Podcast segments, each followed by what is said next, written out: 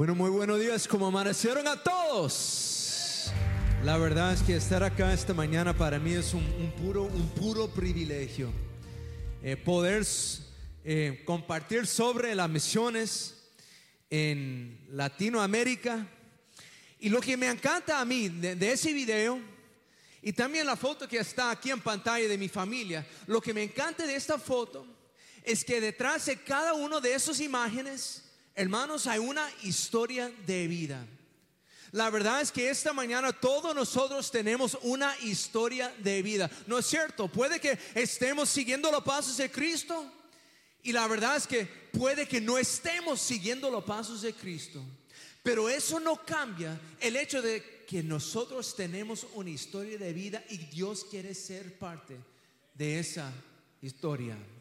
Y Él quiere cambiar esa historia. Y, la verdad es que yo diría que habrá veces en, en, las cuales nosotros volveremos a nuestros hogares entusiasmados, como dice aquí en la pantalla, entusiasmados por la provisión de Dios a través de las circunstancias en el próximo slide.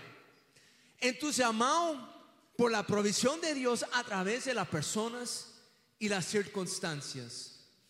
Bueno, yo creo que muchas veces cuando nosotros estamos intentando seguir los pasos de Cristo, yo creo que eh, muy pocas veces escuchamos la, voz audible de Dios. O sea, en lo personal, yo nunca he escuchado la voz audible del Señor. Y, yo creo que muchas veces estoy navegando la oscuridad, intentando eh, eh, ponerme ahí mismo en el camino que Dios me tiene preparado. Y muchas veces me cuesta porque yo no sé a dónde quiere el Señor que yo vaya. Bueno, a mí me encanta lo que dice el, libro de Job. Aquí dice en, el libro de Job 23. Si, todo, si tan solo supiera dónde encontrar a Dios, iría a su tribunal.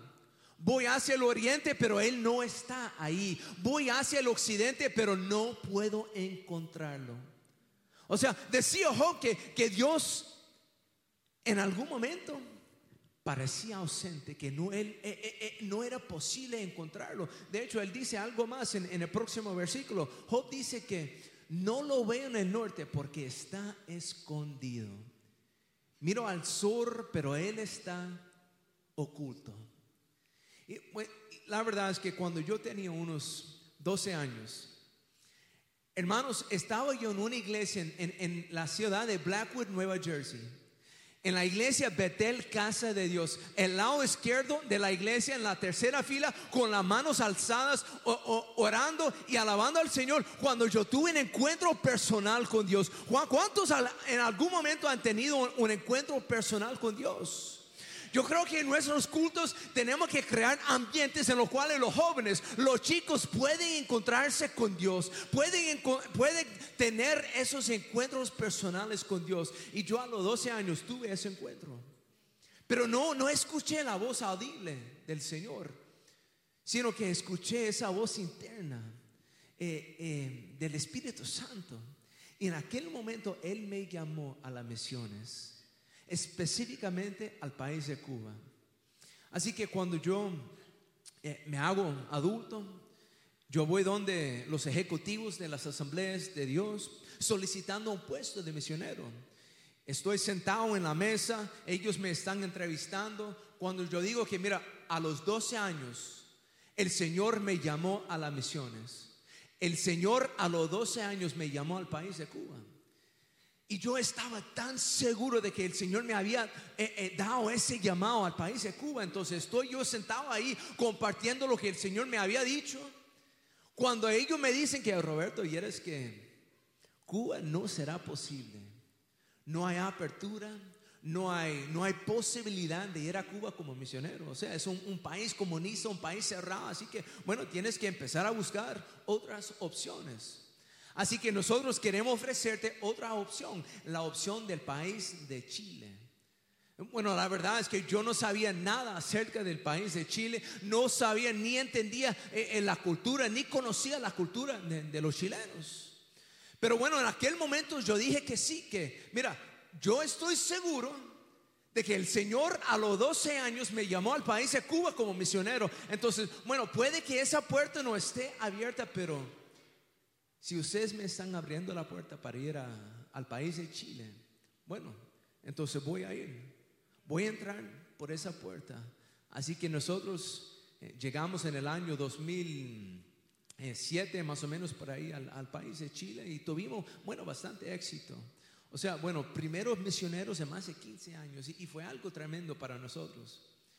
Pero muy al profundo del corazón de mi esposa, como dice acá en pantalla, muy al fondo del corazón de mi esposa había el deseo de trabajar con niñas, con mujeres que habían sido eh, víctimas eh, de la, de la explotación sexual de la trata de personas. Acá en los Estados Unidos dice, el, bueno, se, usa el término eh, tráfico humano, pero en realidad se llama la trata de personas. Y ella tenía este deseo de trabajar con esa clase de personas. Pero la verdad es que siendo mujer, eh, ella no quería meterse en ese ambiente. O sea, ella quería alejarse bueno, de ese ambiente, de esas personas, porque, porque si, si nosotros somos honestos en esta mañana, o sea, es un ministerio bastante incómodo trabajando en esos, en esos ambientes, el abuso sexual, eh, la explotación sexual. De hecho, muchas veces en las casas nuestras nunca hablamos de, lo que es el abuso sexual. Y sabemos que en Latinoamérica sucede eso a menudo, pero jamás hablamos de, de, ese acto. Así que mi esposa bueno, siempre decía que no quiero ser parte, aunque tengo este deseo, nunca quiero ser parte de ese ministerio. Pero lo que yo he aprendido en 42 años es que no podemos jamás en ningún momento decirle a Dios nunca. Porque lo que yo he aprendido es que Él es un experto en posesionarnos en esos lugares donde dijimos nosotros que jamás voy a ir yo. Entonces, entonces mi esposo, bueno, al terminar nuestro tiempo en Chile, recibimos una llamada de parte de las asambleas de Dios y nos piden cambiar de país, ir al, país de Costa Rica. Es que ahí en esa época, en el año 2007, 8, 9, por ahí, bueno, había mucho problema con el tema de la trata de personas. Era, era, común, escúcheme muy bien, era común en, en, esos años entrar en un restaurante como, como el restaurante Spoons y encontrarse con un, un gringo, un viejo verde, o sea, un, un, gringo, o sea, con, con, canas y con chicas. Y no no se entendían. O sea, las chicas hablaban español y, los gringos solo inglés y no, no, pudo, no pudieron comunicarse. Y uno sabía, porque los dos estaban ahí sentados en esa mesa. De hecho, en el año 2010, cuando nosotros llegamos al país de Costa Rica, cambiamos de país, vamos al, país de Costa Rica y se publica un informe de, parte de los Estados Unidos, de parte del Departamento de Estado de Estados Unidos en el año 2010. Y, y bueno, dice en ese informe hay cuatro, hay cuatro cosas que están en contra del país de Costa Rica en este informe. Número uno, dice acá que Costa Rica es un país de origen, tránsito y destino de hombres, mujeres y niños sujetos de tráfico sexual, dentro de lo que se ubica la prostitución forzada. Número dos, este informe decía que el, turismo sexual con niños es un problema serio.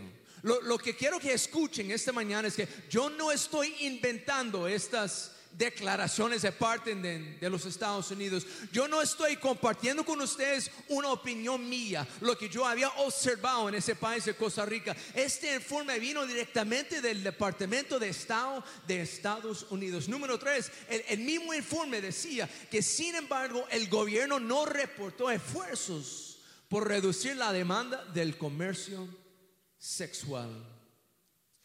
Y este número cuatro es lo que a mí me asombra. A mí me asombra porque decía el informe que Costa Rica era recomendado la creación de un albergue específicamente para las personas víctimas de la trata. Y la verdad es que nosotros habíamos llegado a Costa Rica con la intención de construir un albergue para mujeres que eran víctimas de trata. Así que cuando yo digo que estaba yo entusiasmado, como dice aquí en, pantalla, cuando yo digo que yo estaba entusiasmado por la provisión de Dios a través de las personas y las circunstancias, oigan, no les puedo expresar cómo, cómo, cómo, cómo me sentía yo. O sea, ver la mano de Dios, ver la, la provisión de Dios a través de las personas y las circunstancias. Es que la verdad, cuando nosotros llegamos a, a Costa Rica, la verdad es que habíamos estado trabajando en el norte del país de Chile, en el desierto, en el desierto de Atacama. No había ningunos, ni, ningún misionero en el norte de ese país, pero bueno, yo decidí ir allá porque no había nadie.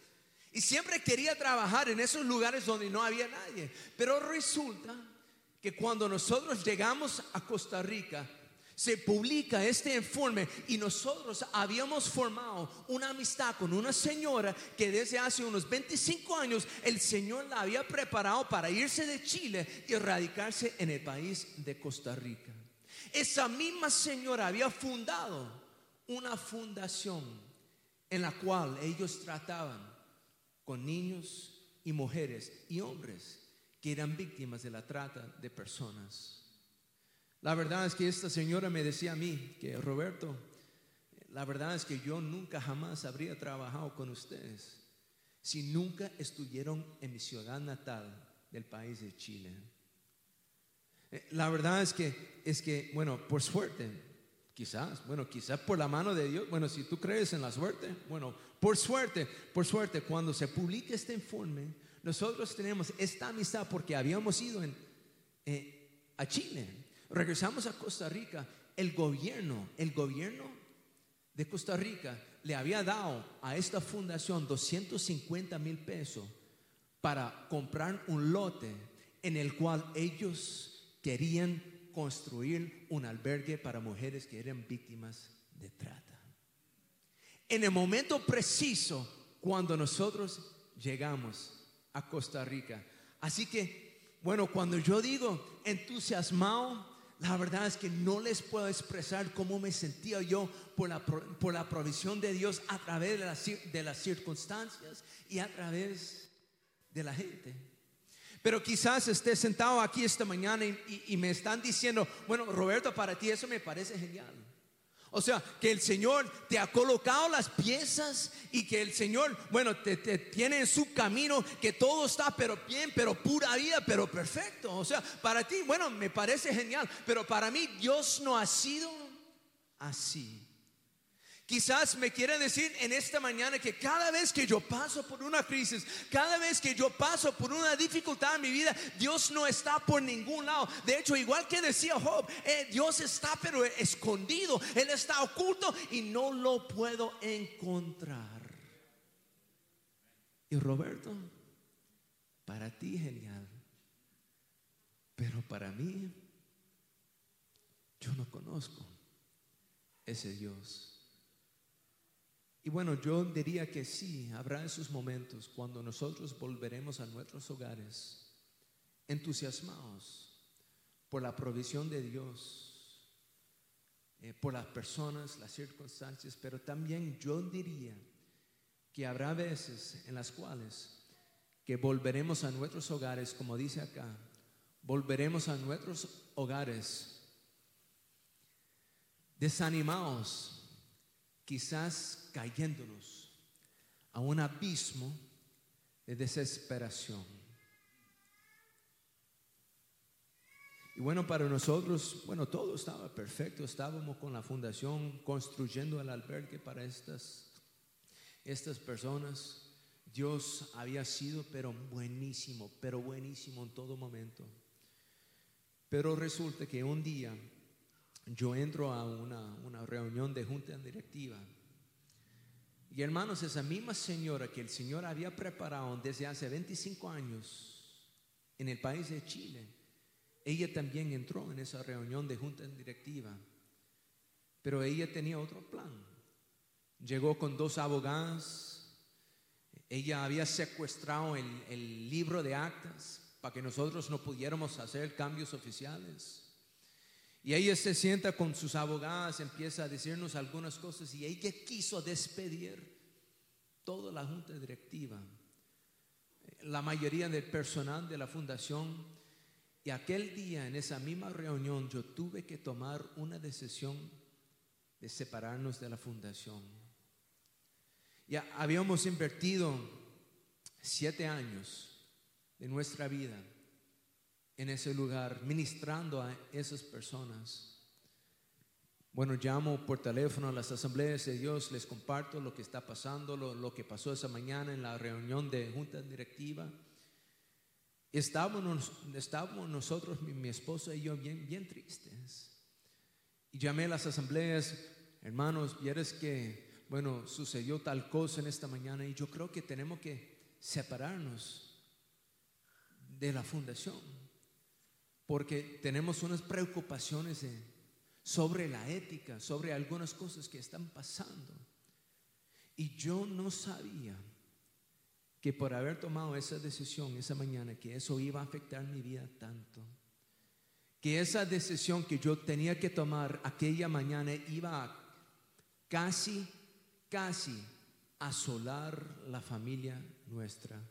Así que bueno, me gustaría que pasara mi esposa y quiero que ella nos explique por qué estoy diciendo yo que esa decisión casi nos, nos mata como, como familia. Buenos días. Em, para mí fue el segundo de, febrero del año 2018, el año pasado. Era las 2 de la mañana, justo unos meses después de tomar esta decisión. Y a las 2 de la mañana yo me desperté de la nada, con mi corazón palpitando, transpirando. Eh, no me sentía bien, sentía que, que iba a tener como un, infarto, mi corazón estaba palpitando algo fuerte. Y yo ahí desperté a mi esposo y le, le pedí que orara conmigo, pero no paró, no, no paraba, seguía, seguía.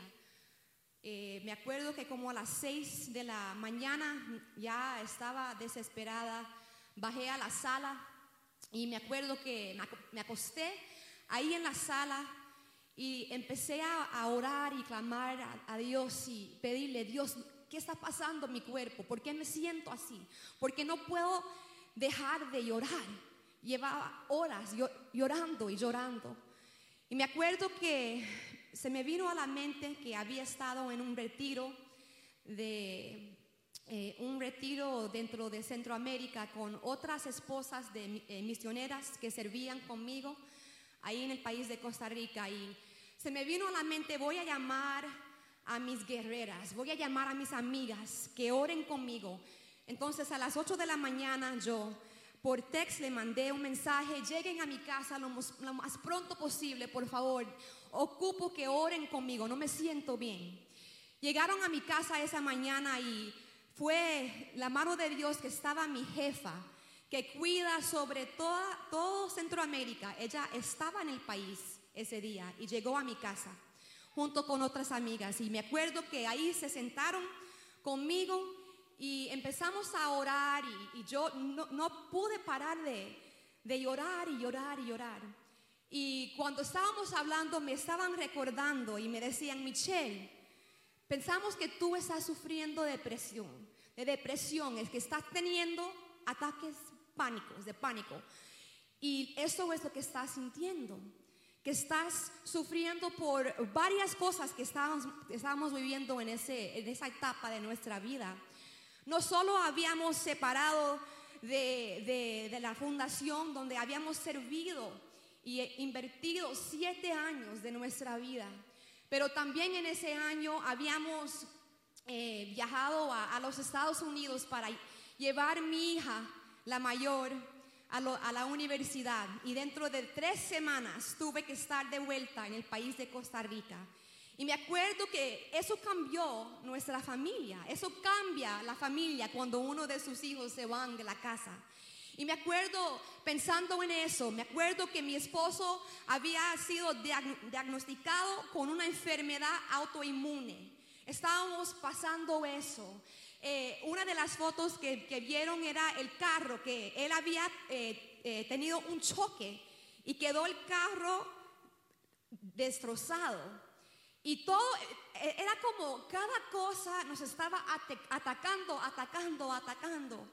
Y yo ahí hablando con mis amigas, vi que estábamos en un ataque espiritual, que algo, el enemigo no quiso que, se, que, que pudiéramos avanzar. Y me acuerdo que me- mi jefa me dijo, Michelle, pienso que debes ir al doctor a buscar ayuda. Estás sufriendo depresión, te veo muy mal y tienes que ir. Tienes que ver lo que está pasando en tu cuerpo. Me acuerdo que cuando llegué al doctor ese próximo día, llegué, me senté, expliqué lo que, lo que estaba sintiendo y me hicieron un montón de, exámenes y me acuerdo que llegó el doctor y dijo, eh, quiero que llenes estos papeles, quiero que eh, lee bien lo que, lo que te voy a imprimir aquí. Y me acuerdo llenando un examen que tenía que ver con la ansiedad. Y yo nunca había sufrido de ansiedad ni de depresión, nada de eso. Yo siempre era una persona alegre, pero en ese momento yo no entendía lo que estaba pasando. Y cuando él llegó, había, eh, yo llené los papeles y me acuerdo que él me dijo, Michelle, tienes una ansiedad, pero demasiado. Es algo que te está afectando el cuerpo y ocupas medicina. Y para mí en mi familia e- era algo demasiado difícil porque yo, yo vi mi mamá abusar de los medicamentos y de las drogas toda mi niñez. Tuve una hermana que era adicta a la heroína por más de 11 años. Y viendo, hablando de los medicamentos, yo pensé, no, esto, yo no quiero ir por ese camino, me dio miedo. Yo dije, no, no quiero nada que ver con, con el- los medicamentos. Me fui de- del doctor y tres semanas después ahí me encontré otra vez.